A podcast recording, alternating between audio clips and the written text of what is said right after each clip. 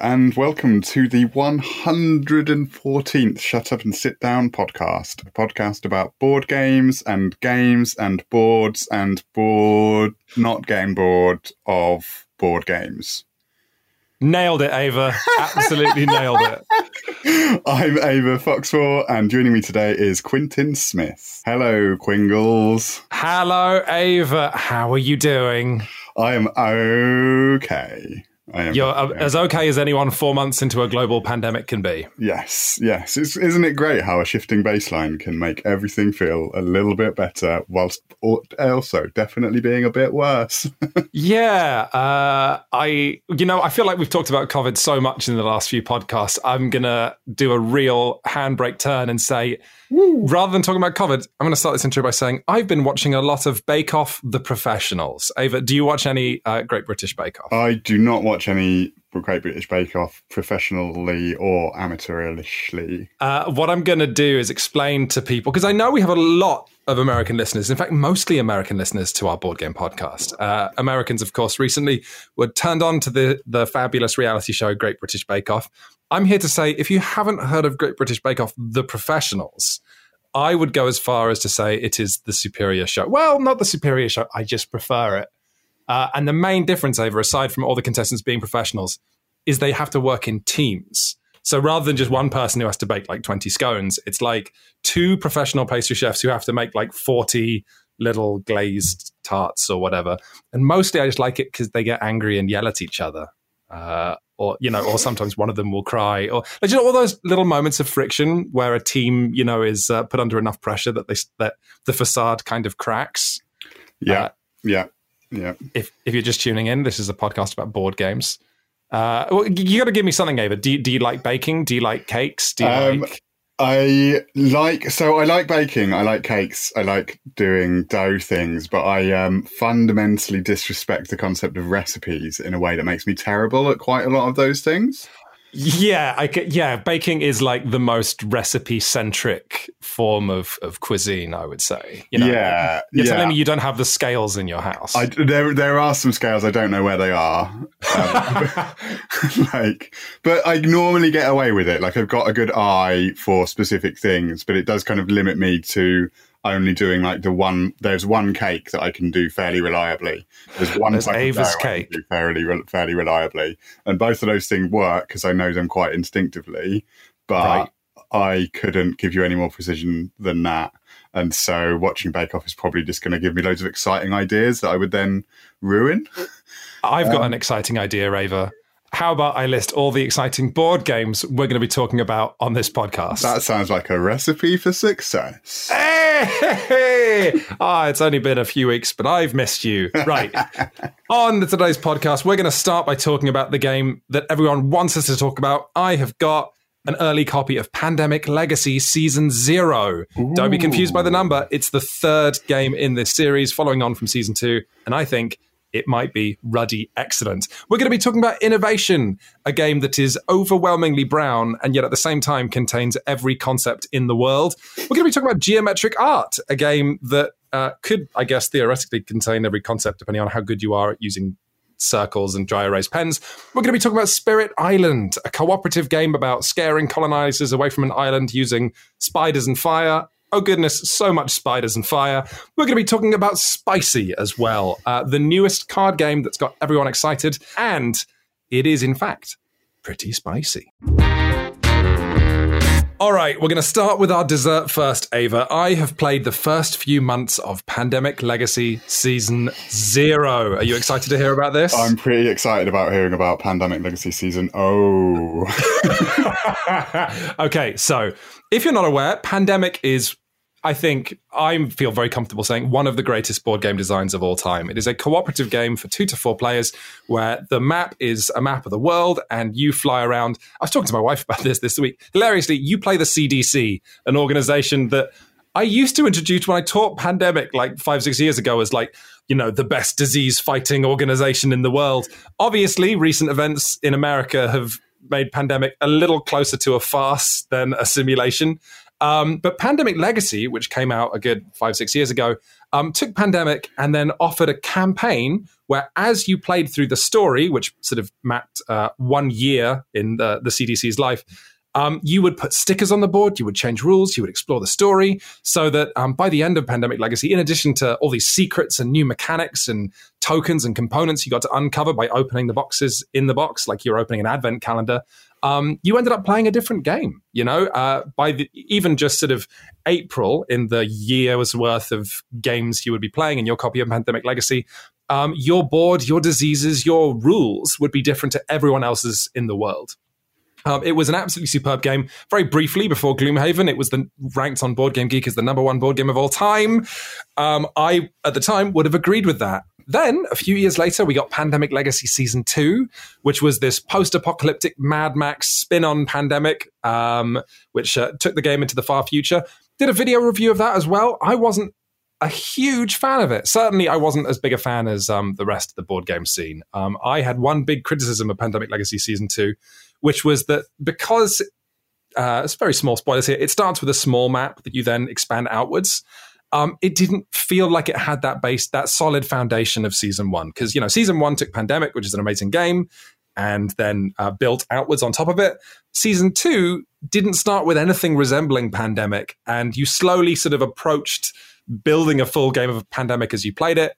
Um, and for me, that wasn't as entertaining. I should say, though, that my experience of being disappointed in Pandemic Legacy Season 2 is, I think, in the minority, and a lot of people thought it was amazing. Uh, Ava, did you play either of these two games? Um, so I am upsettingly still only about a third to a halfway through the first Pandemic Legacy.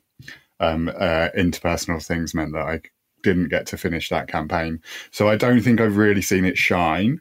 Mm-hmm. Um, uh, and I haven't played any of season two, um, so I couldn't tell you anything about that. Although I uh, was, was following on some people who were, so I know some bits and bobs about it.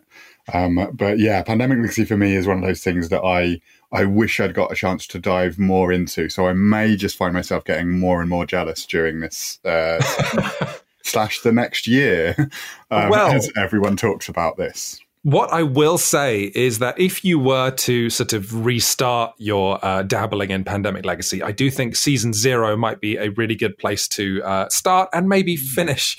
By which I mean, I think from my early plays of it, this could be the best box of all three. I'm not sure. It all depends on what you're uh, what you're going for. But I should stop talking around season zero and give people what they want, which is what this game is, which has been sort of hidden uh, coyly by the publishers um, until I think uh, yesterday at the time of this podcast release. So, Pandemic Legacy Season Zero is a prequel, and it is very, very, very heavily inspired by the Cold War. So, what you play in the year 1961 are doctors, standard pandemic, right? But there's no diseases you're going to be fighting. At the start of the campaign, you are just fighting the Cold War. You are doctors who are trained as spies, and you are going to be flying around the world, not defeating diseases, but defeating Soviet agents. So rather than disease cubes that get placed around the board, you instead fight these little Carmen Sandiego looking red pieces. And I should say, before we proceed any further, I absolutely adore the art design of uh, of season zero. Um, I feel like it's not sort of uh, plausible kind of Cold War. This is not a war game. It's very much like a Saturday morning cartoon of the Cold War. Um, there's, right. you know, it's it's more like, well, how to describe it? So the amount of people my character has sort of either killed or neutralized in one game of Pandemic Legacy Season Zero is already like it puts it into the sort of like Marvel universe level of number of fights that I've had. Um, and one in so if you so your doctors this, that are going around killing people? Better than that ava. Um, in previous pandemic games there's this idea that as your personal character who you're developing over the course of the campaign got exposed to diseases they would kind of increasingly become more and more likely to die. In pandemic legacy season zero and before i get any further describing this i should say um, there is a heavy embargo as to sort of all the secrets in the box, so um, I'm not going to be teasing any uh, anything other than what you find out when you open the box and start playing. Um, that's all I'm giving away on this podcast. And the sh- official Shut Up and Down review, which will feature my thoughts on the whole finished campaign, will be um, uh, in just a few weeks. But um, so funnier than you not really being doctors, Ava, you are pretending to be doctors because rather than um, this idea that you might get sick and maybe die, um, you now have a little. Every character has a little passport, and if you spend, if you start your turn in cities that are sort of under surveillance by the Soviets, you lose cover. So there's this idea that your sort of like fake passport might eventually be burned when the Soviets know that you're a spy. Um, but excellently, while you are sort of within the fiction of the game, doctors pretending to be, well, sorry, you are spies who are trained doctors as well. You all have to pick a cover occupation, which is why you can fly around the world. And this is a sticker that gets put into your passport. So I think my character is like, I'm a medical conference organizer, but in practice, that just means, you know, I fly to Cairo, kill three dudes, and pretend I'm organizing a medical conference. Um, so that's pretty fabulous. Uh, the the big mechanical change here, there's a couple of them. Um, and then I, I suppose I'm coming to the limits of what I can really talk about without spoiling the game. The big mechanical changes from base pandemic. First off, um, I'll start with the one I don't like. So ordinarily in pandemic, when you pandemic is all based around this lovely mechanic where when you get a city, every city in the world can only hold three cubes representing how diseased that city is. If you would ever put a fourth cube in, Instead, there is an outbreak which causes a disease cube to be put not in that city, which maxes out at three cubes, but one cube in every connected city. So it sort of spiders out, and that can cause you know chain outbreaks where one city pops, and that would put a cube in another city that had three cubes, so that pops as well. Um, it's a satisfying mechanic. It's terrifying. It's lovely to think about. Um, that is one of the things that has been removed because Ava, I don't know how much you know about the Cold War, but if you put a critical mass of spies in a city, it doesn't create extra spies like through sort of asexual reproduction. Wait, I thought that was literally what the Cold War was about. no, no, you've been listening to spy uh, fiction. Many, you've been watching too many history documentaries on YouTube again. Um, instead, what happens in Pandemic Legacy Season Zero is when a city pops, when you would put a fourth uh, lovely red trench coat Soviet spy in it, you instead draw the bottom card of the infection deck and every card has like a different possible bad thing that could happen. For example, it might say, you know, the Soviets blow up a safe house if there is one in South America, or it might say put an extra, you know, uh, spy in every city that's had an incident in Asia. The reason I don't like that is because for me, pandemic is so much about planning, and when outbreaks are not when you don't know the consequences of an outbreak, mm. it's kind of a shame to just say like, well, an outbreak might happen there, and you have no idea whether. So far in my play of Pandemic Legacy Season Zero, half the time those outbreaks do nothing because it's like put a spy in every place with a thing with in this area. But if you don't have that, there's no consequence. Yeah. But equally, the consequence could be absolutely devastating for what you were planning to do. You just don't know. Yeah. Yeah, that that's said, an odd horizon to put into things. Just it is, it is, and it makes the game sort of a little more um, surprising, um, but it sacrifices that in terms of strategy. So I'm not in love with that change. Um, but what I do like is a couple of other changes to the game. One of which is cities now have allegiances, just in the same way you you'd have in Twilight Struggle, which used to be the board game scene's favorite board game ever, um, where cities can either be Soviet or Allied or neutral. And everything about the game implies that is going to have a f- huge effect later. It already has a huge effect in the game because it's harder to fly into Soviet controlled cities, where it's easier to fly into Allied controlled cities. Yeah. Um, and so, presumably, I mean, no prizes for guessing. Those cities are probably going to change allegiance as you move through the campaign, yeah, yeah, and you'll end up having discussions like, "We can't let London become Soviet because that would ruin our transportation link." Yeah. Um, but the big mechanic, uh, the big mechanical change that I think people are going to get a kick out of is uh, the vans you're going to get. So um, this game confirms because uh, this game was designed by Matt Leacock and Rob Daviau, both of whom are Americans. Um, there's this recurring thing that I found out from my American wife, where Americans seem to believe that all bad things ever happen in vans. Like the only reason you would ever own a van is if you are some kind of criminal. Um, which isn't true in Europe. We use vans to transport goods from place to place. Um, Americans use pickup trucks for that, and vans are exclusively the domain of people who are somewhat troubling in one way or another. So rather than curing diseases um, in this game, you instead create teams of bad dudes in vans, right? If you have five matching, I don't know, like uh, allied cards, rather than cashing them into cure a disease, you now cash them in to create a van full of people who have an alias that is either allied or Soviet or neutral. So basically, they're either called, you know, the Joneses, the Igors, or some neutral name. And that van can then be driven around by players, and the van, whenever your turn ends, eliminates all Soviet agents in the city that it's in. Okay. So you end up, rather than just curing diseases and not having to think about them, you then create vans, which are something you have to think about. You have to think about where you make the van, because let me tell you, Ava, if you make a van to clear up troubles in, you know, Pyongyang, that van's going to have a really, really, really long drive to go and kill spies in Europe. Uh, so that's some sort of like I, I, I, feel sad because this game is very exciting. It's full of secrets. There's loads of stuff I want to spoil, even just in the first few months of playing it. I can't say any of that, so instead I'm stuck talking about vans. Yeah. Um, I have to say it's a very board gamesy thing to say. You know what? The thing that everyone's going to be really excited about vans.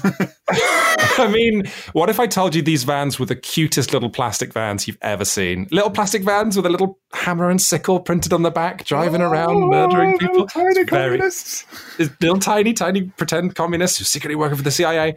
It's lovely. Um, another tiny touch that will reveal how much I'm scraping the bottom of the barrel in terms of what I can actually say about this game without breaking the embargo. Because it's 1961, lots of the city names are different. Oh. Uh, Beijing is called something else.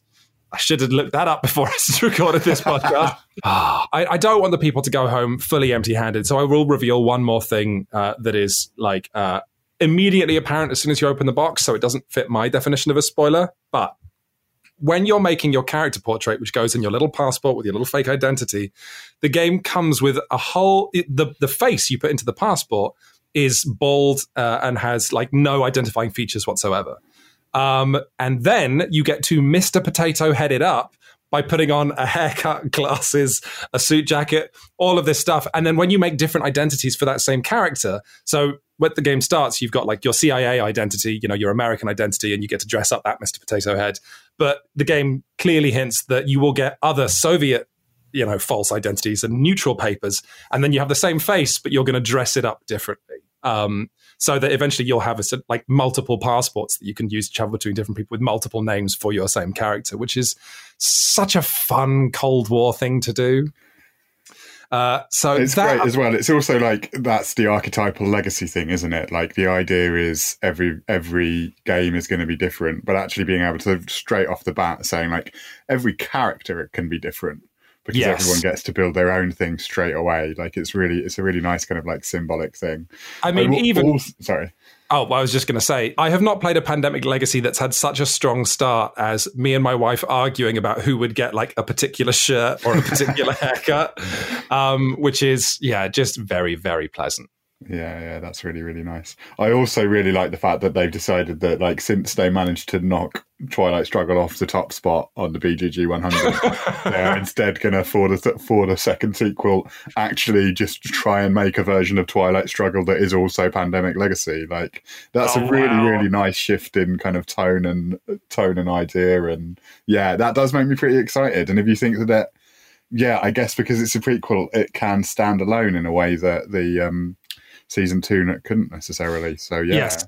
Exactly. That's something I will also say. While playing season two without playing season one would be um, that there are reasons that would be a shame. Season zero is clearly built so that there's lots of hints as to you know setting up stuff that will happen in season one and two. But you can absolutely, if you've not played Pandemic Legacy before, go straight into season zero. Um, but if you want to know more details as to how I think it stacks up about the other against the other couple of seasons, you're just going to have to wait for my full video review, which will be in just a few weeks. But I'm so excited to do it. So You've excited. successfully refilled my van's hype. What do you call a petrol tank? Tank, hype tank. okay, so now I've talked about um, maybe perhaps even the most colorful, exciting uh, production of the whole year do you want to talk about innovation, which you told me you've been playing recently? The brownest, and in some way, like I w- there's a written review of innovation on the site, um, which I did, and it's maybe the meanest I've ever been about how a game looks. Tell the people why you've been enjoying it. Um, so I've been playing Innovation Online quite a lot. Like it's it's a game that I liked already, and I talked about in my roundup of Carl games. Carl being like possibly my favorite designer, and therefore the person who I pitched a massive bulk review of like, I just want to review every great game and I want to look at exactly why I find these games so fascinating. So you can have a look at that on the website. Yeah, I'll Um, put a link to that in the. Uh, if you're looking at this podcast description on shutupandsitdown.com, I'll put a link to your roundup of Chudyk Games in that because I love that. Um, so innovation is probably Carl Chudyk's not necessarily most accessible game, but certainly the most widespread and most popular game. Um, and it is in the American edition, it is definitely the brownest thing ever. with like everything having a slight sepia tone and a, li- a little bit of color. There's an, a yellow edition that I think is mostly distributed around Europe that is somewhat more colorful, but mostly in a kind of sense of being like more garish than necessarily being better. Um, but it exists, and we're not. I'm not in it for the looks because fundamentally the looks are always going to be a bit grim because it's the entirety of human history expanded on a 10 decks of cards. One each deck represents a different age. And you are racing to do what you would normally do in a civilization game and become the best by expanding and screwing over your neighbors. Innovation the reason why i wanted to talk about it is because i've actually like since since lockdown i've been engaged in a kind of incredibly heavy duel with a complete stranger who I challenged or who I picked a random game with on uh, Board Game Arena. Um, and ever since, we've just been constantly rematching each other as I slowly try to actually become good at this game. That's awesome. It, it's great. It's been really lovely. We've had a lot of like random chats in the little chat box about quite a lot of the, the little things, um, uh, and and we've just been going at it. And it feels like it reminds me of the um, uh, the the bit you did for Dark Souls a while ago, or Cool Ghosts, or whatever that is actually called. Um, uh, your Street Fighter uh, attempt to become the best in the world at Street Fighter. It was it was attempt to get into the top twenty percent of players Yeah. uh, online. Uh, don't mind telling you, I failed that. But that podcast is called The Contender. If people felt like googling it, Contender, yeah, and it's good stuff. It's good stuff. So this has been a bit like that, and I am. I think I've beaten this guy once, um, in about what's probably approaching like twenty games or so at the moment, um, which is really interesting because I think one of the things that people criticize innovation for a lot is a a random element that feels like it's not possible to be good at it because there's just so much going on. And that's obviously not true because if it was random, I would have won more than. like, there's clearly like an amount of knowledge and talent that you can build up at this game, and I think that really excites me. So let's quickly go through what innovation is actually about. So I've said that you're trying to be the best civilization, um, but it is entirely a card game. So you've got cards for each age. Each card has an array of symbols on them that are arranged in a very particular fashion, and a little bit of text that explains what the action associated with that card is. Um, so, for example, I can't think of an example. I don't know why, but what, the last time I played Innovation, I used uh, a card called Cannery, which enabled me to can other cards. Yeah, so every everything will have a tenuous relation to what it is. So every card will be a concept. So you might have the concept of agriculture, and if you've got agriculture, then when you activate that card, you'll be able to like score some points. You'll draw some things, you'll score something, and that'll get you closer to winning the game. You win the game not by scoring points directly, but those points allow you to claim achievements um, or dominations, depending on which version of the game you're playing um, which are a single card that you tuck under your little player mat. And that lets you know you're one of four, five, or six steps towards winning, depending on how many players you're playing with. Um, the core of all of this, though, is that each card has these symbols on and has these texts on. And how much of those symbols you have spread out in front of you on a tableau of five different colours of cards dictates how strong you are at something. So if you've got the the plant symbol, then you're better at farming, and if you've got the um, castle symbol, you're going to be better at defense and war and such. Um, and these all interrelate with everyone else at the table. So if I've got lots of plants and you've got no plants, then I may be able to bully you with plants if I've got a card that lets me do that. Or if you try and do something with plants, I'm just going to get it for free because I'm more plants than you. Right. and that back and forth is such a fascinating dynamic of like trying to constantly put cards down that let you do the things that you want to do whilst also making sure that you've got enough resources of these different types to be stronger than the other person or to fight off attacks or to be ready. And one of the joys of playing this online that you don't have when you're playing in person, I think makes it um, almost better suited to that, is you have time to actually look at your opponent's tableau and see exactly what they've got, what they could do, what they might be planning, and try and counteract that. So with your two actions in each turn, you've got the opportunity to play something that gives you a bit of a defense and then activate something else that will will get in the way of their plans. Um, and these cards are so ridiculous. Like there's ten there's ten decks. They get increasingly powerful as they go off. And by halfway through the deck, you're already doing things that seem like they should be impossible and they would break the game if that was that was a thing on its own. But both of you have access to these things and you're trying to race to get through those decks as quickly as possible. And it is it's a weird little nightmare and I really heartily recommend it. Like in terms of like especially as a two player game where you can just absorb what each other is doing and ha- take the time to figure out what the what the implications of each of the cards are. Um, if you play with someone more experienced than you, you are probably going to lose over and over again. But it's going to be fascinating because you're going to lose in a different way every time. I mean, I think I think that's probably the the thing that I would uh, suggest to people if they, um, you know, were looking for reasons to play innovation. You know, it's when you talk about it being random, it's not it's it's not random who wins. It's random which cards out of the game's preposterously like vast repository of cards and ideas and concepts and game breaking rules will show up in a particular game.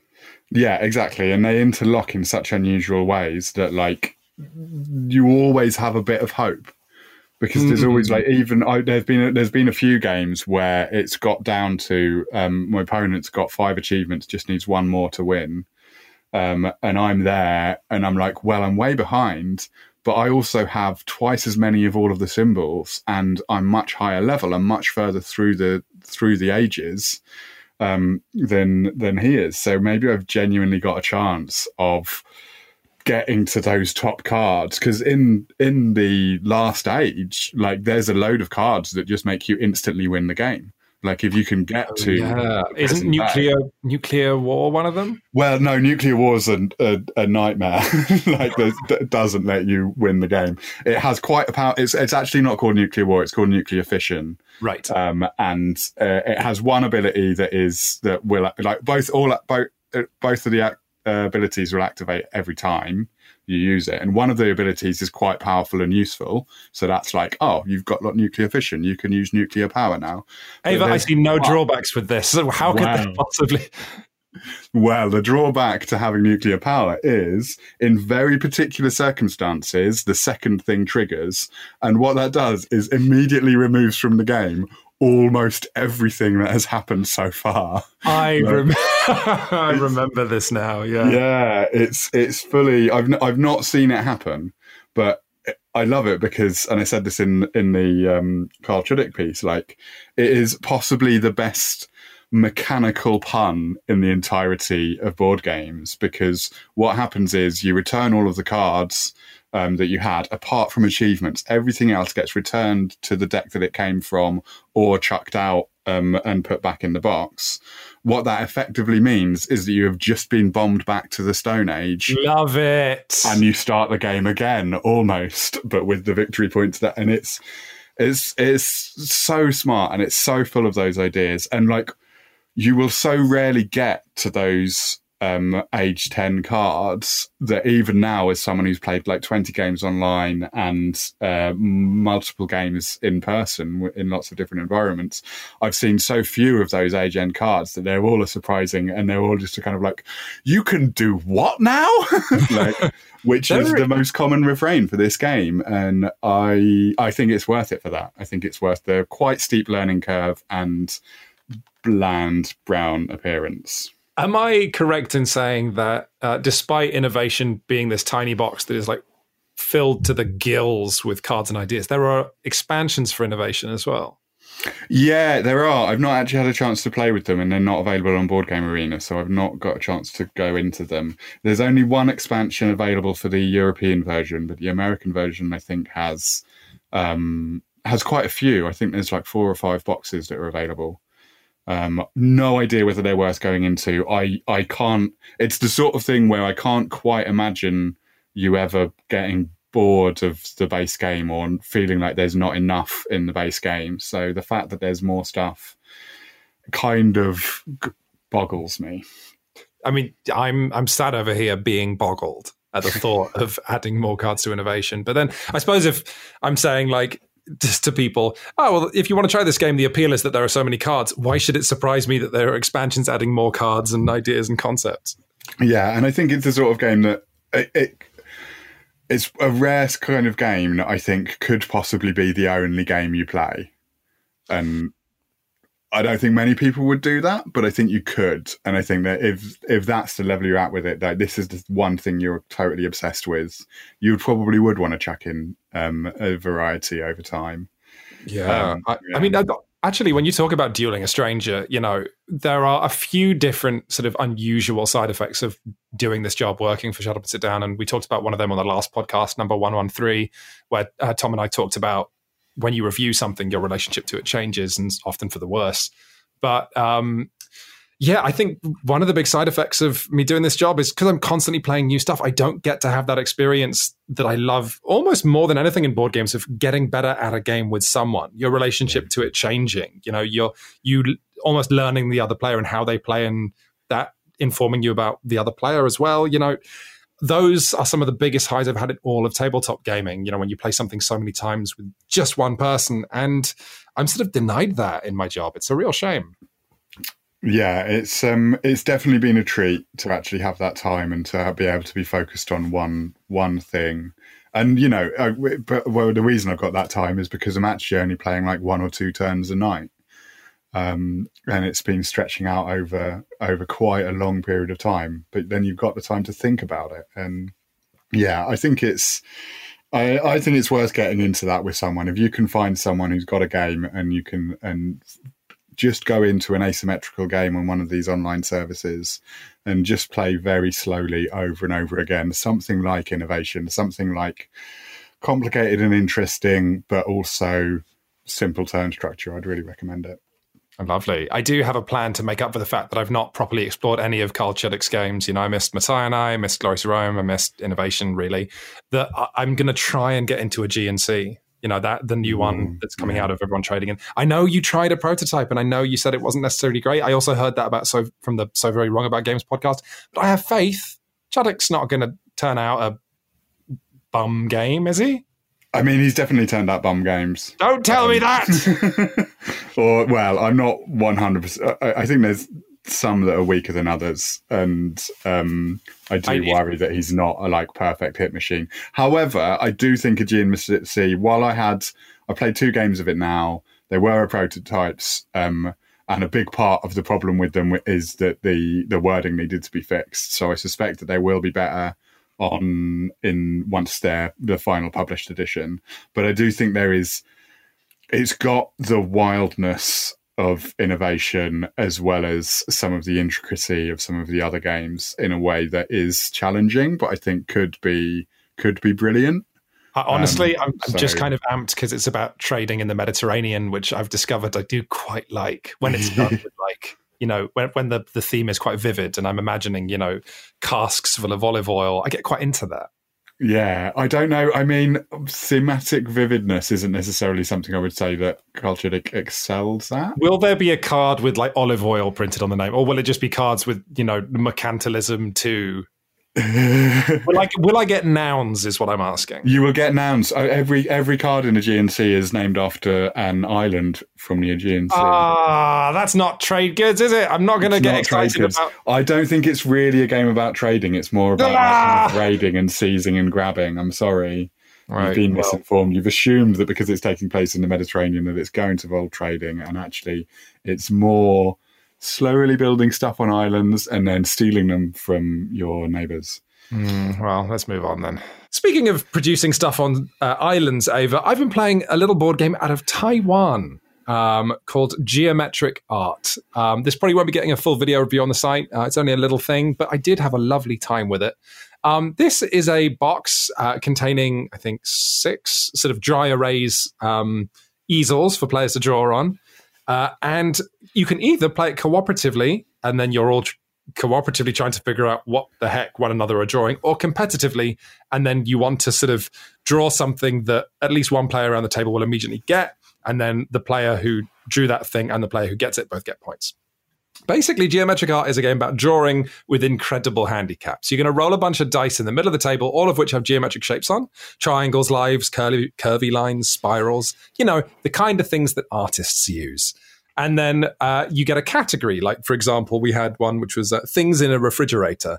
And then all players simultaneously have to use all the shapes you've rolled, but only once. So if a dice shows a triangle, you essentially can draw any three sided shape.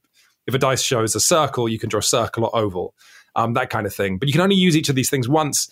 So essentially, you've got to pick something that you can draw that other players will recognize using six discrete shapes. But it has that thing from um, popular party game Just One, where if any two players around the table draw the same thing, they're both penalized. So you want to go a bit unusual and a bit edgy without going so like, you know, yes, it's theoretically possible that someone could have like, I don't know, a pig's trotter in their refrigerator. If you draw that, it's not going to be good for anybody.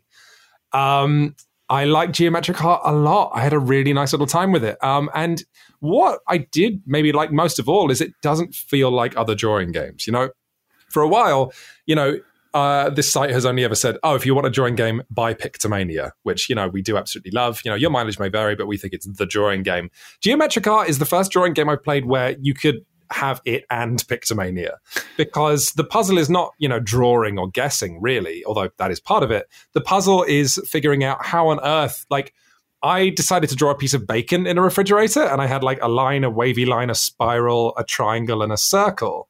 And trying to draw like a rasher of bacon with that was an absolute delight. It was really, really fun. Um, start to finish, really, nothing about geometric art isn't great. It reminds me of, um, I don't know, one of those really, really good, uh, silly party games like Detective Club is a good example of this, where every part of the multi stage round structure was fun.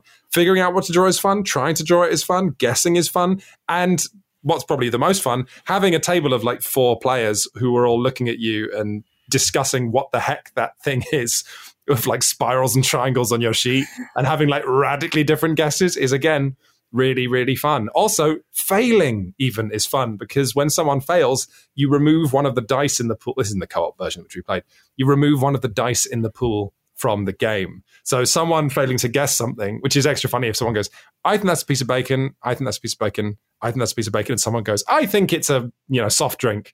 Um, the the person who's wrong means that you all have one less dice to draw with forever, um, which is like it's just very funny. By the and it means that by the end of the co-op game, you're all trying to do the same task, which was not easy in the first place, but you have to do it with like three shapes. It's you know like draw a pastime using a circle and two lines. Um, you That's know, you, really really nice. I really like the idea of. Um and the restriction on your draw like you know we all know that like the one of the things that improves creativity and makes games interesting is when there's interesting restrictions mm. and with drawing games generally speaking the restriction is you're trying to do something fast and you're not an artist whereas unless you're an artist in which case you're irritatingly good at the game and that frustrates everyone at the table um, or not well, actually, I, for the first time i had to because always i when i'm teaching a drawing game um, if there is an artist or a designer or anything resembling that skill set, or there's a Matt Lees at the table, for example, um, I will, uh, you know, during the rules explanation, make fun of them to make. But I do that to make, like, oh, you know, this player will obviously win. I do that to make other players around the table feel less bad that they can't draw. Um, yeah. Sort of like cool the atmosphere a little bit. In geometric art, I did that. I have my friend Annie, who's uh, an actual artist. I was like, "Cause Annie's going to win. Annie's going to do great." Annie then immediately started panicking, and Annie was the only person in the first round whose drawing we didn't guess. Yeah. She had to draw something in a refrigerator, and she picked sushi, and she drew this tiny thing, which was actually a pretty clever use of the substances. We just didn't get it. Yeah. Um, so but that's that's it, isn't it? The restriction is coming not from people's ability and not just from the time pressure. It's coming mm. from actually no, you've only got these shapes. These shapes are clearly not the same shape as the thing you're drawing. How are you going to deal with that? Like that gives you a totally different set of skills that you're drawing upon, and is a totally unique set of res- restrictions that isn't as obvious as like oh, being good at drawing yeah, um, exactly, exactly. Although on that on that note, I should say uh, it's not a great uh, manual translated from. Um, uh, ooh, I'm ashamed to say that I don't know exactly what kind of Chinese they speak in um, Taiwan, but uh, it's not a great manual. But what really cracked me up is while I was struggling to learn how to play the game, which I succeeded at in the end, it's not terrible. Um, there was one example of play, which was like someone who'd used lines to draw an apple and Ava, you have never seen a more technically proficient apple from Seven Shape. like the worst thing is like in this drawing game, you'll be using shapes to draw pictures like this, and it's like for all the world looks like this Disney apple. But then you check and you're like, oh no, I can see they used a triangle for the stem and the oh my god, they, it actually looks like they weren't playing with restrictions, which really cracked me up. It's like who thought this was a good idea? Like it's it, having an example of play which is better than anything any player will ever do. Goodness gracious! Uh, I should actually mention. Uh, I was planning to say this. Um, if you're listening to this and thinking, Quinns, did you play board games in person? Yes, uh, we did. Um, we. It was my first time meeting up for a big old board game group. I'm trying not to be too happy about that because I'm not sure if anyone else in the Shut Up and Sit Down Slack is in a position to do it. Um, but yes, we sat outside. Uh, we kept our distance from one another. We didn't share components where possible. But also, it's worth knowing that where I live in uh, Sussex, and specifically in Brighton, um, there aren't that many COVID cases. Uh, so, assuming you mask up and sit outside, it didn't feel completely irresponsible. Um, so I just wanted the, our audience to know that that is still on our mind as we're figuring out what to playtest, and we are still prioritizing playing stuff digitally where possible. Spirit Island is a game that we've covered on the site before. Paul did a written review a couple of years back, um, uh, but there's a new expansion on the way called Jagged Earth, um, and it's something that I kind of wanted to talk about for Chess Month because uh, a great two-player experience I had, similar to the thing with innovation but less competitive, was playing with my uh, my friend Hal, who we got really into Spirit Island for a while, and every other weekend we were we were sitting and, and having a two player co op duel where we would really sink into the depths of it and try and make it harder and harder and like really get to to know it. So, what is so so? That's why I wanted to talk about it. What is Spirit Island? Spirit Island is a game of uh, fighting off a relentless onslaught of invaders. It's got that pandemic feel of explosive, uh, relentless, ongoing uh, suffering just kind of pouring in constantly and you having to rush around and fix it. But mm. in terms of rushing around and fixing it, you are actually um, you're the indigenous spirits of a island that is being invaded, and you are there to help the uh, uh, indigenous people of that island, the Dahan, ward off this invasion. And you start off, and you're just you're just a quiet, calm little spirit that's just been like trundling about. Like the Dahan are excellent at living in harmony with with you and with the nature of the island. So you've had a good ecosystem thing going on for a while. And then something comes in and disrupts it. And that's where the game starts. And you aren't the most powerful creature in the world at the beginning. I mean, you're not really a creature, you're a spirit. Um, I've just picked out a few of these because the names of these spirits is like one of the most like joyfully brilliant things about the game. Uh, you might be playing as Ocean's Hungry Grasp or a spread of rampant green.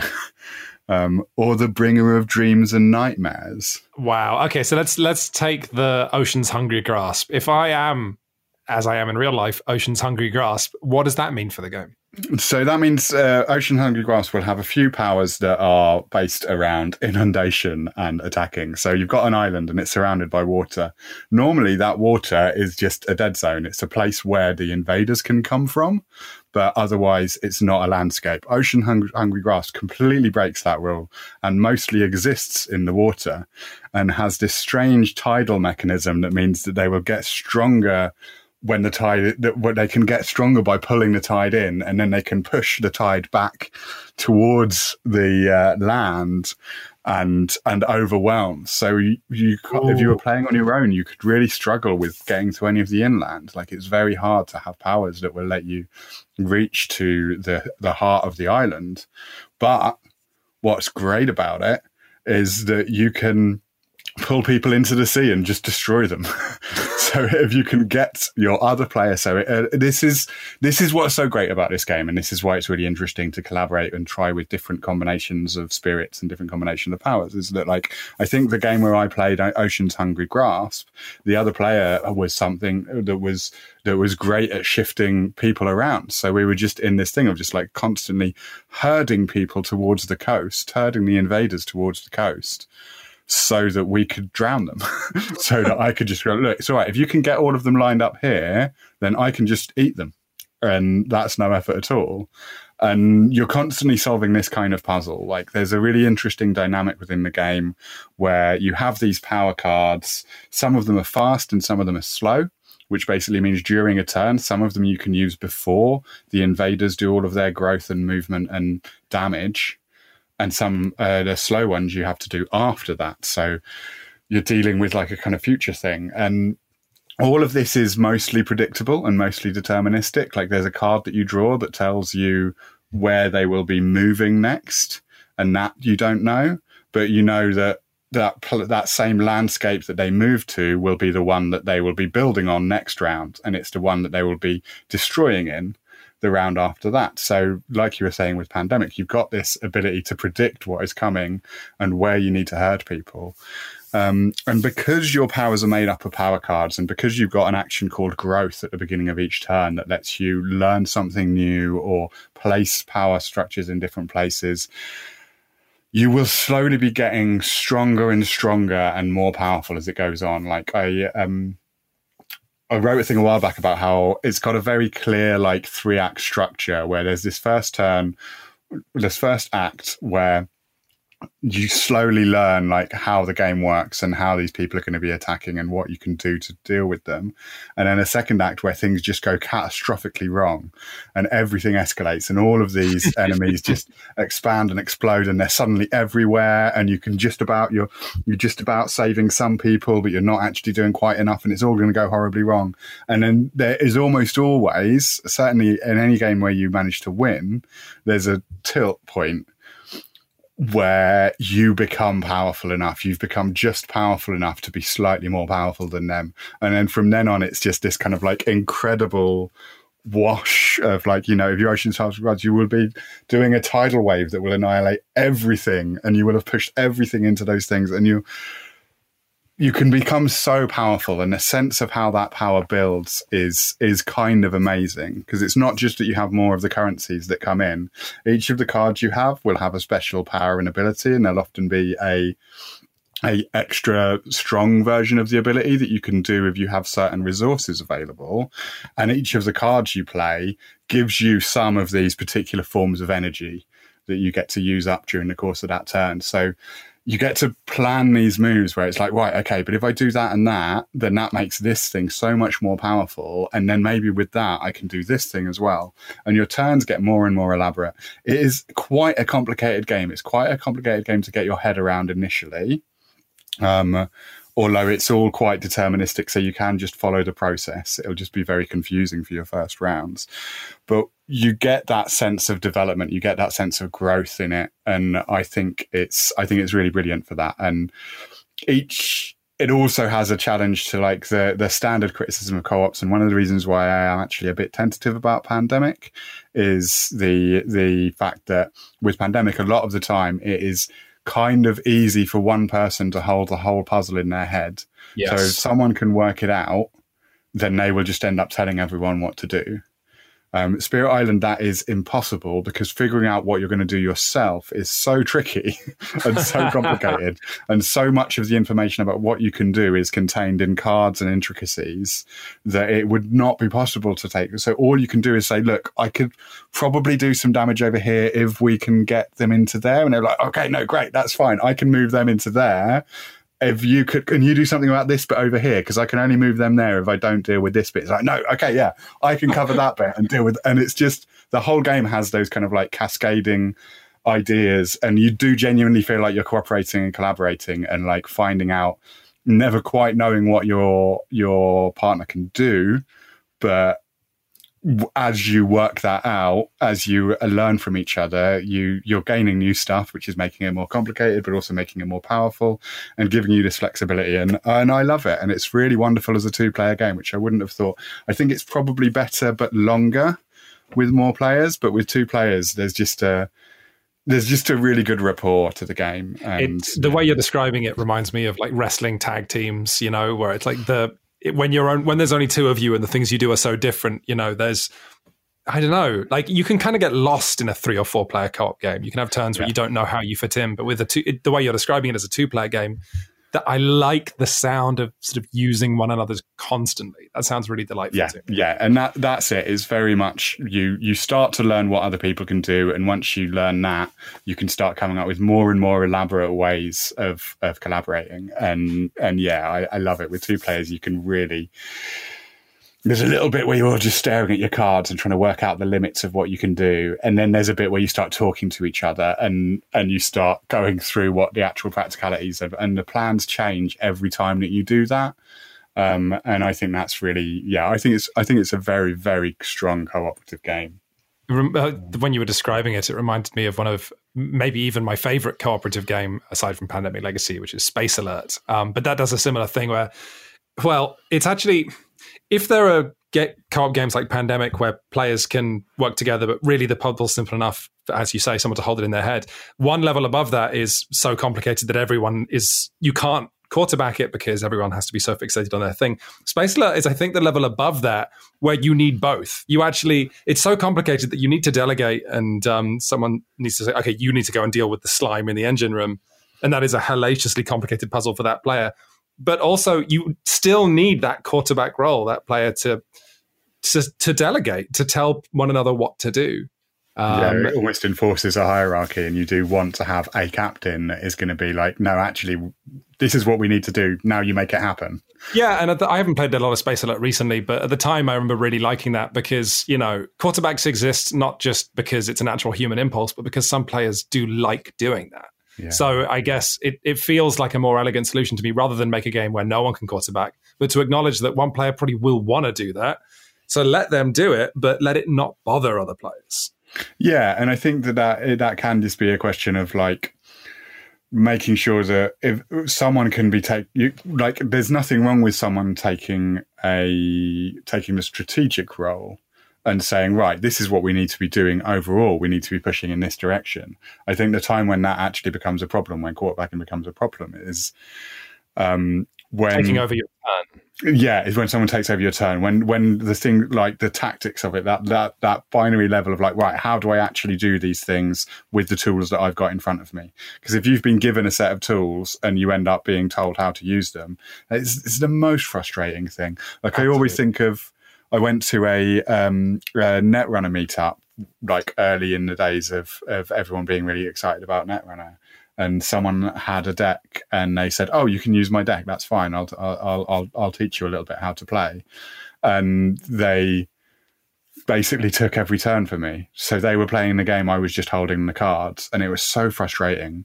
And they went to get a beer, and I just like sit furtively, like took a move while they were weren't there, just just to try and feel some of that of that feeling Autonomy. of actually being in control. Uh, and then I, they came back and told me that I'd lost the game because I'd, I'd, messed everything up. And it's like, what? I don't mind if I've lost the game and messed everything up, as long as it's me doing it. like, yeah, it's like, is that better or worse than me winning, having had like no input into yeah, the process? Yeah. Um, um, so yeah, so, so I think something that can resist that impulse. And I think that this does quite a good job of that. Is like you definitely could have someone who's like, right, this is what we need to do, but they are not going to be able to explain to someone how they are going to do that. You're going to have to grasp your own your own cards and the abilities that you've got in order to work that out. And quite often they'll come up and they'll say, "Oh no, actually, I can't do that. We need to adjust the strategy. We need to adjust the overall thing." And that back and forth is is really fun and really. You know, it, it's a very small kind of like moment, but it happens quite often in board games, and I love it. Where in those scenarios where you're describing in a team-based game or a co-op game, where one player has to sort of hold their side of the game or one side of the game in their head. Um, I love that moment where you, as a teammate, talk to them and say, "Hey, listen, I don't know what you're doing, but actually, it would really help me if you could do this action over here."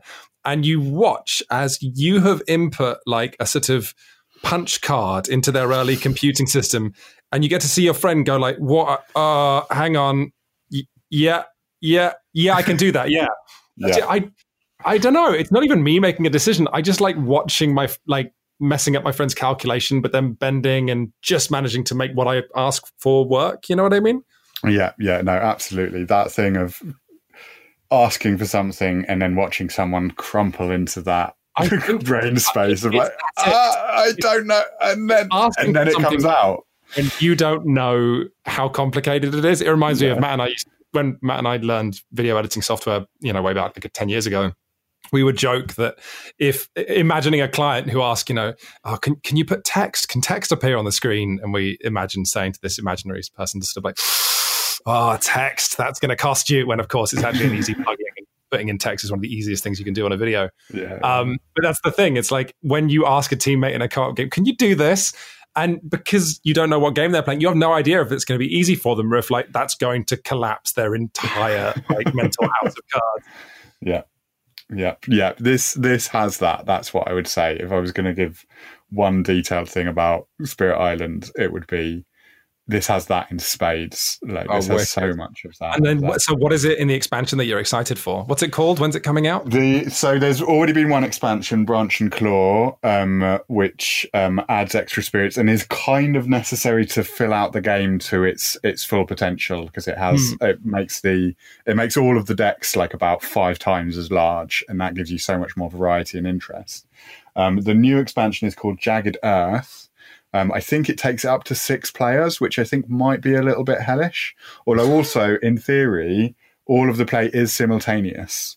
Like you're allowed to do things if you're on different sides of the board, you can just do them. Like you still have to have that discussion about what you can do and what order you're going to actually do things in. But all of the deciding and all of the the actions is is largely simultaneous. So you could probably still play it. Um, but the main thing is it's just got a lot more spirits in it, and it's a got some wild more. spirits. It's got it's got some spirits that um, it's got a, t- a spirit about that's I can't remember what it's called, but it's about the concept of time. So time it can kind of rewind sure. and fast forward time.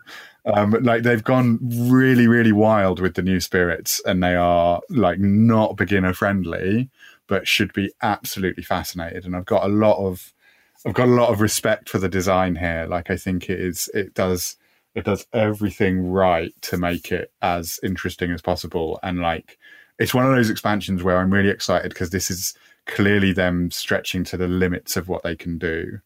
Um, and it's clearly built out of having played the game a lot and being like, what's the weirdest things we could do? One of the spirits is basically a build your own spirit spirit who has so many different options and so many different powers that they could be able to take on that you get to decide exactly what it's good at and what it's bad at um, through the course of the game. And like that is that sounds punishingly complicated, but also like fascinating. Yeah, I'm really I'm really really excited actually. Wow. Well, I can't. Uh, I can't live up to a big, exciting box called Spirit Island, but I can talk about a cute little small box that I was excited about, and I can close out the podcast with that. Ava, have you heard of a little card game called Spicy? I have. This has got. We covered this on the news, and it was one of those games that I, we didn't have a lot of information about, but it had a good, simple name and some gorgeous art and a ridiculousness of. Am I right that it is a game about? Cats having a hot food eating competition? uh, yeah, in the same way that you know the card game War is about theoretically war, but okay. like, you're not going to feel like a cat. You're not even going to feel like you're eating anything spicy. This is from a Hungarian designer whose name I'm going to absolutely butcher, um, called Gyuri Zoltán Gabor. Um, and it's by a German publisher. It's a lovely production, absolutely gorgeous production. It's got uh, this lovely logo. The box is almost entirely done up in gold um, reflective material. So the box is basically like solid, shiny gold. Mm-hmm. Um, the art is absolutely wicked. Basically, you've got three suits um, from numbers one to ten three times. So the deck is like 90 cards plus some extra silly cards. So um, uh, the three suits are wasabi, chili peppers, and pepper, like as in salt and pepper. And the card art each depicts a, the cat getting closer and then eating the thing. So the one of wasabi is just some wasabi by itself. The two of wasabi is a cat tail peeking into frame as the cat gets closer. The cat eats the wasabi on like four or five. I think the six of wasabi is the cat realizing it's made a mistake. and then like it just gets increasingly like fiery and angry. And then the number 10 of each suit is the cat like breathing fire. And like, I think the 10 of pepper is like a tiger just crying. Um, it's, and most importantly, of course, as I've campaigned for on Shut Up and Sit Down before, this game does not include the logo on the card backs, you know, because the card backs, okay, uh, uh if you've missed my rant on this before, card backs in card games is the single most important piece of art because it's the piece of art you will see way more than any other piece of art. And if you choose to put a logo or like, you know, what's essentially like the game's cover art on the card art, you're essentially forcing players to look at your game's logo, which is not something players like designers would do in any other element of the game. They want every other element of the game to look good. So to put your game's logo on the back of the card is like just horrific. Like you're paying me to look at an advert. Anyway, um, it, so, sorry, rant over. Spicy has um, lovely sort of subtle card arts with like a, a sort of tiger fading into the background. I've gone all this this far without talking about what on earth the game is. This is a bluffing game, okay? It's a light bluffing game that probably falls into a similar category as Skull or Cockroach Poker, but with a bit more numbers involved. All it is, it's got some of the DNA of the card game Cheat, if you've played that before. So the, everyone gets six cards at the beginning from these three different suits, and you have to empty your hand of cards, ideally. That's one way to get points. Another way to get points is to claim the stack you're all building in the middle. Um, when the game, when each round starts, like let's say it's your turnover, you might put down, you have to put down a one, two, or three of a given suit. So you might put down a okay. three chili. Um, so you put down a three. Well, we'll get to. You could be lying, but so you put down a card and you say three chili. The next player then has to just put a number higher than three of the chili suits. The next player might say five chili and put a card on the stack. The next player might say nine chili. But because the suits only go from one to 10, that means the next player has to put down a 10. And once there's someone puts down a card and says it's a 10, then the next person can reset by going one, two, or three, but you do have to stick to the same suit. So a round that's chili or wasabi will always be chili or wasabi. Catch is no one has to tell the truth about what they're putting down at any point. So when you put down a card saying three chili, it can actually be a seven wasabi. And at any point, any player can say, no, it's absolutely not what you just put down. You did not happen to have a 10 chili at the exact time you needed a 10 chili. I think you're lying. And then you, but the, you can't just, it's not enough to say that that player is lying. You have to say either that's not the number or that's not the suit. So even if you're mm. sure someone's lying, you still have to take the 50 50 on what are they lying about. And ideally, they're lying about both things. But if they're not, you could be in trouble. And whenever anyone calls out someone else for lying, you see if they were, and either they were, you were correct that they were lying about whatever you said they were lying about. And at that point, all the stack of cards you're building up, you take as points. But if you said they were lying and they weren't, then that player gets the stack of cards instead. And the other player, the person who lost the challenge, gets a penalty of drawing two cards. So basically, you're doing this thing of putting down cards, and every time someone put down a card, everyone sort of narrows their eyes, being like, Are you lying? Are, who, is anyone going to call you on it? But, um, you know, challenging someone when there's only one card down is probably not going to happen because the penalty would be essentially losing two points, and all you'd gain if you were right is gaining one point. But of course, David, that means it's the perfect time to lie because no one's going to call you on it. but that um, means that presumably all of the information that you're trying to build, whether you think someone are lying, is based on information that is very likely to have been lies. Yes, exactly. So that kind of summarizes the game, and it builds up to a lovely crescendo, of course, where if no one calls a lie for long enough and the stack becomes like six or seven cards, the penalty for being wrong is losing two points, but the bonus for being right is like seven cards. So as the round goes on and the stakes get higher, players are less likely to lie. Um, and you always have the option as well. You don't have to put down a card and lie or not. You can always pass, but then you draw a card, so you're penalized for not lying. Um, so that kind of summarizes the game. Very silly, lovely art. Um, weirdly, I was a tiny bit disappointed by it, but only because I went in hearing that like this was going to be one of the best card games of 2020, and it's unquestionably great. It's absolutely going in my collection. Next time, I think um, I do a roundup of like good new card games because the roundup of uh, my five favorite new card games did quite well in terms of traffic, so I might do that again. Spicy will absolutely go in there. It's great. The only reason I was disappointed is because when I heard it was so good, um, it's neither a, a, goofy game that excels at being goofy in the style of Cockroach Poker. It's a little more mathy, it's a little more numerical, a little more calculating. But ultimately, it's still it's a game that wants you to calculate, but you don't have any real data. You know what I mean? Yeah. You know, it's a rules explanation that takes me like you know three or four minutes to explain, and yet at the end of that, like players can still come out last through no fault of their own. You know what I mean? So it, it is funny and it is nice. It is good. I'm keeping it. It's great. I'm going to play it more. Um, it's beautiful to look at. And if you want a card game that just looks good, goodness gracious, Spicy is a fabulous thing to buy. And I should mention it has some expansions into the box tucked in there in the box that I haven't played. Um, but yeah, it's it's more like an eight or nine out of ten rather than a nine or a ten, um, which is just I realize now me holding the game to a ridiculously high standard. But Ava, you have to understand, I was so excited to play this game when I see uh, when I see people talking about you know an epic new card game. My expectations are like sky high. It's hard, isn't it? Like the competition for that, like kind of truly excellent card game is so so tough because there's so many incredibly sharp things out there to compare yeah. against, and you know the whole field of card games kind of feels like it's in competition with each other. Like when anything that's like like takes twenty minutes is based entirely on cards and numerical values and suits. Like that's already like most of the games in history to some extent that you're yeah. comparing something to, and also some of the sharpest modern games, like things like the Crew. I was about like to the say Mind, the Crew. Yeah. Things like Cockroach Poker, like they're all already there as kind of incredible examples of the genre. Yeah, exactly. Um, so if you have already bought the crew, um, then I would say, you know, certainly Spicy is another new card game to uh, look at. But no, this does not have that thing of the crew where you start playing it and you're like, oh my god, like this is it. That that feeling of that sensation that this is just so new and fresh and exciting. Yeah. You know, when I played, when I taught my friend Spicy, the first thing they said was, oh my god, this looks gorgeous, and the second thing they said was, oh, so it's basically cheat, yeah. um, which is not a, not the best foundation for being like this game's going to blow your minds. Yeah, um, but no, Spicy is absolutely superb. Uh, I love it, and um, we'll be looking for an opportunity to get it into some kind of shut up and sit down video in the near future. That's going to be it for the very 114th episode of the Shut Up and Sit Down podcast. If you've not caught it on YouTube, Ava, you uh, you hinted at earlier, but we are currently waist deep in Chess Month, uh, a month of two player only games. And if you've not caught Matt's review of Ice Team, that was the first installment, I just reviewed a little two player Euro game called Targi, which is absolute classic, selling at like, I've seen it as low as $13, which is uh-huh. wild for how good it is. Um, so yeah, and we have a couple more two player games coming up.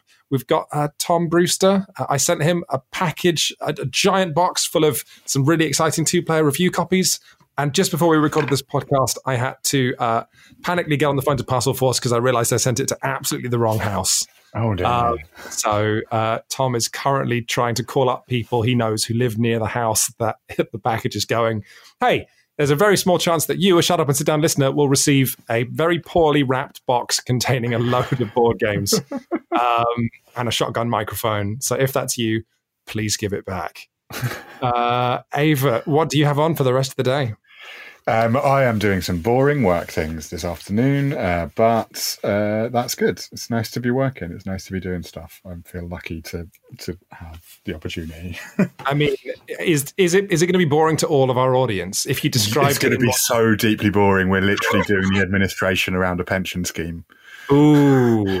like, I doubt I could get more boring than what I'm planning on doing this afternoon. I, you know, I'm reaching for a way to like make no. it exciting thinking like no. pensions that, no. is, is that adjacent to death uh, yeah yes yeah. no tonight i will this afternoon i will be playing with uh, memento mori uh, inevitable reminder of the fact that we are all going to die Lovely stuff. Thank you very much for listening to the Shut Up and Sit Down podcast, everybody. We will be back in uh, another couple of weeks with a podcast jam packed full of board games. And I can tease that I think Matt and I will be able to talk about Tim Fowers' new big exciting box, Sabotage, a team based hidden movement roll and write game kind of thing about spies in uh, secret volcano lairs. That's more exciting than what you've got going on for the rest of the day, isn't it, Ava? That is a lot more exciting than what I've got going on for the rest there you go. Thank you very much, everybody, and we will be back very soon. Goodbye. Bye.